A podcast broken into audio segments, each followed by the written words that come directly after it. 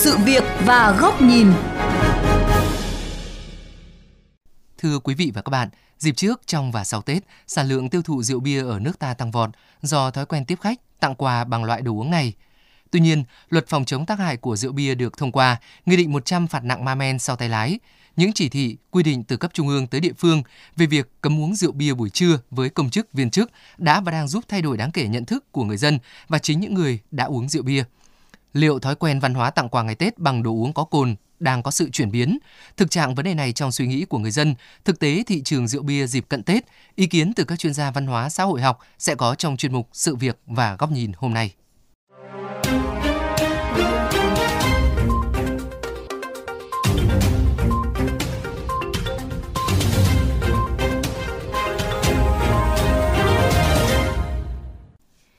Quý thính giả, chưa đầy nửa tháng nữa là đến Tết Nguyên đán Tân Sửu 2021. Thị trường quà Tết tại Hà Nội đã bắt đầu nhộn nhịp. Tuy nhiên khác với mọi năm, tại nhiều cửa hàng rượu bia, lượng khách tới mua để đem biếu tặng quà Tết lại không cao.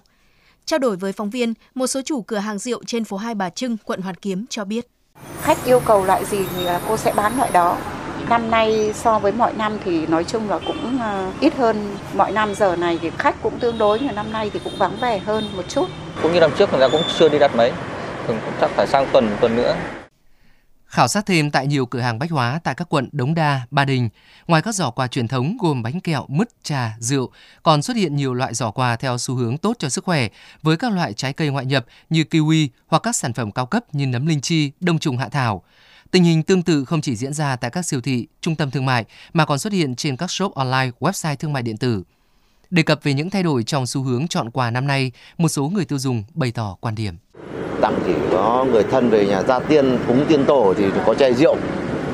Chứ còn bây giờ đi biếu Tết cái thứ thì hầu như anh thấy là cũng hạn chế rất nhiều. Đấy là cái xu hướng của ngày xưa mà cái cảm nhận và cái nhận thức nó không như bây giờ bây giờ giới trẻ nó nhận thức nhiều hơn là cái chuyện rượu bia nó hạn chế nên mình cũng nên hạn chế theo mọi người thì lên tặng nhau những cái gì đấy để mà nó nâng cao sức khỏe chứ không lên hại nhau về cái làm giảm sức khỏe của nhau. Theo một báo cáo mới đây của Google về xu hướng hành vi người tiêu dùng, có hơn 55% người Việt chọn những món quà thiên hướng về sức khỏe để biếu tặng, tri ân người thân trong dịp Tết năm nay. Điều này không chỉ cho thấy người Việt đang dần thay đổi nhận thức, quan tâm hơn tới vấn đề sức khỏe sau một năm đầy khó khăn do dịch bệnh COVID-19, mà còn chỉ ra những tác động rõ ràng từ các chính sách, quy định liên quan đến việc phòng chống tác hại của rượu bia mà chính phủ Việt Nam đẩy mạnh trong hơn một năm trở lại đây.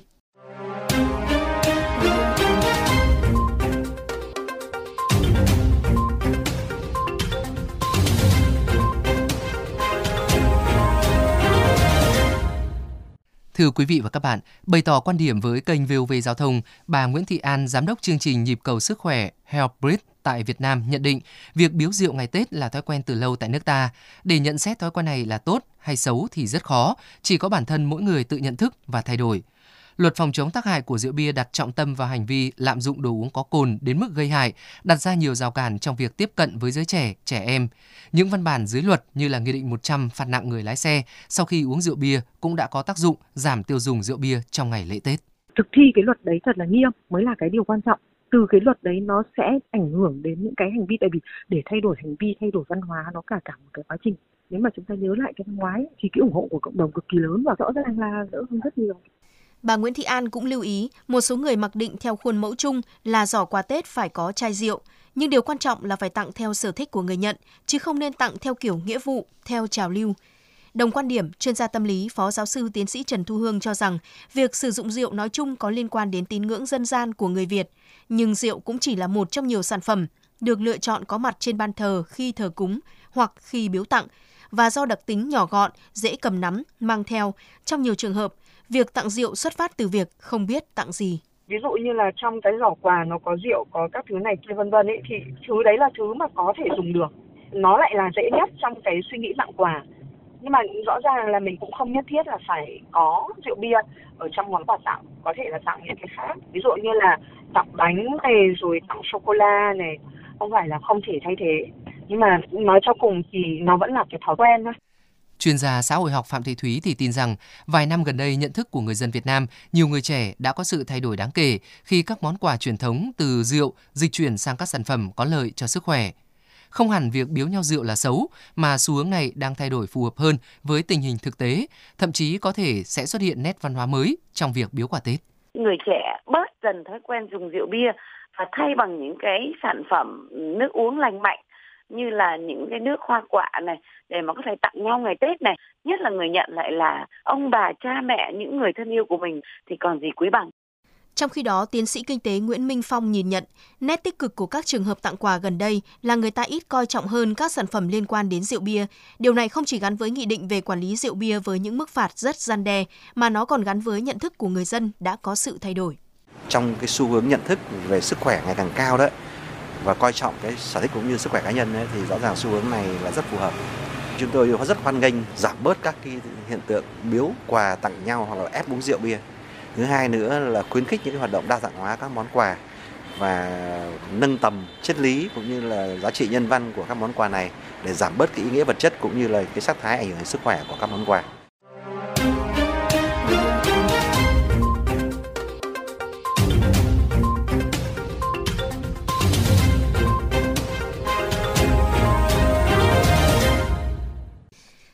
Và các bạn, tiếp tục chuyên mục Sự việc góc nhìn, mời quý thính giả lắng nghe bình luận của biên tập viên Chu Đức với nhan đề Chai rượu và gu tặng quà Tết. Nếu như trước đây, việc tiếp đãi nhau, biếu quà nhau bằng rượu bia được cho là truyền thống của các bậc trượng phu, thì xã hội hiện đại, đặc biệt trong suy nghĩ của giới trẻ, đã có sự thay đổi rất lớn. Nhìn cách họ sử dụng rượu bia, từ uống sao cho say tùy lý đã chuyển sang dạng nhâm nhi thưởng thức. Nhìn cách họ khước từ việc uống rượu bia từ chỗ rụt rè, ngại ngùng đã chuyển sang tự tin và khẳng khái.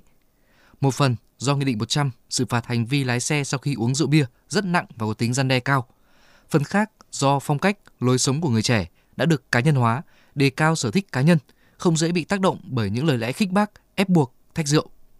Nếu là một người thuộc thế hệ cũ, sẽ rất khó tưởng tượng cảnh một thành viên mới vào cơ quan đã dám từ chối lời mời rượu của sếp. Còn với người trẻ hiện nay, Họ dễ dàng nói ra từ không với nhiều lý do, còn phải lái xe và vì họ không thích rượu bia. Câu chuyện tương tự cũng có thể nhìn nhận sang việc biếu tặng quà Tết. Với những chai rượu ngon, nó sẽ là món quà ý nghĩa cho người có sở thích uống rượu, nhưng lại không phù hợp với người không biết thưởng rượu.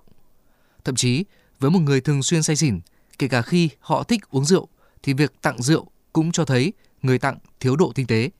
Thay vào đó, một món quà có lợi cho sức khỏe như thực phẩm, thảo dược có nguồn gốc tự nhiên, tốt cho hệ tiêu hóa, đào thải độc tố sẽ phù hợp hơn. Một người có gu tặng quà Tết sẽ không chỉ nghĩ về sở thích cá nhân của mình hay sở thích người được tặng mà còn phải xét trên lợi ích của người nhận quà. Với những lợi thế về sự dễ dàng tiếp cận, tìm mua, bao bì đóng gói đẹp mắt, dễ mang theo, phân khúc giá rộng, phù hợp với nhiều đối tượng, chai rượu chính là một trong những vật phẩm được nghĩ đến đầu tiên khi người tặng còn bối rối, chưa biết tặng quà gì quyết định tặng rượu dễ hơn, đỡ mất thời gian suy nghĩ hơn so với việc tặng một món quà nào đó có lợi cho sức khỏe. Nhưng không vì vậy mà chúng ta nên tặc lưỡi đi theo khuôn mẫu vô hình đó. Trước khi đưa ra quyết định, hãy cân nhắc xem liệu tặng rượu, đồ uống có cồn ngày Tết có phù hợp với người nhận. Liệu trao nhau món quà như thế trong bối cảnh cả xã hội đông lòng để lùi tác hại rượu bia có hợp lý? Rượu bia có làm ngày Tết vui hơn không? Hay đi kèm với đó là những hệ lụy xấu về tai nạn về bạo lực gia tăng. Không thể phán xét ai đó biếu quà Tết bằng rượu bia. Bản thân rượu bia không phải sản phẩm bị cấm, đối tượng chịu điều chỉnh của luật pháp là hành vi sử dụng. Và cũng không ai mặc định rằng giỏ quà Tết có gu là buộc phải có chai rượu bên trong.